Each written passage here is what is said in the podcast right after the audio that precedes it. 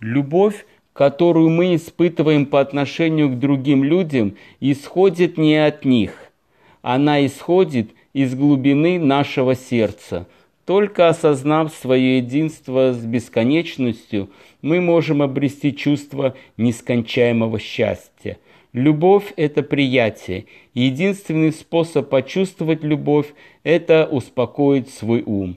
Если мы хотим быть счастливыми, следует научиться трем вещам – благодарить, прощать и осознанно любить окружающих людей – Выдающийся знаменитый психолог Карл Юн говорил, логической противоположностью любви называют ненависть, но на самом деле этой противоположностью является желание власти и контроля.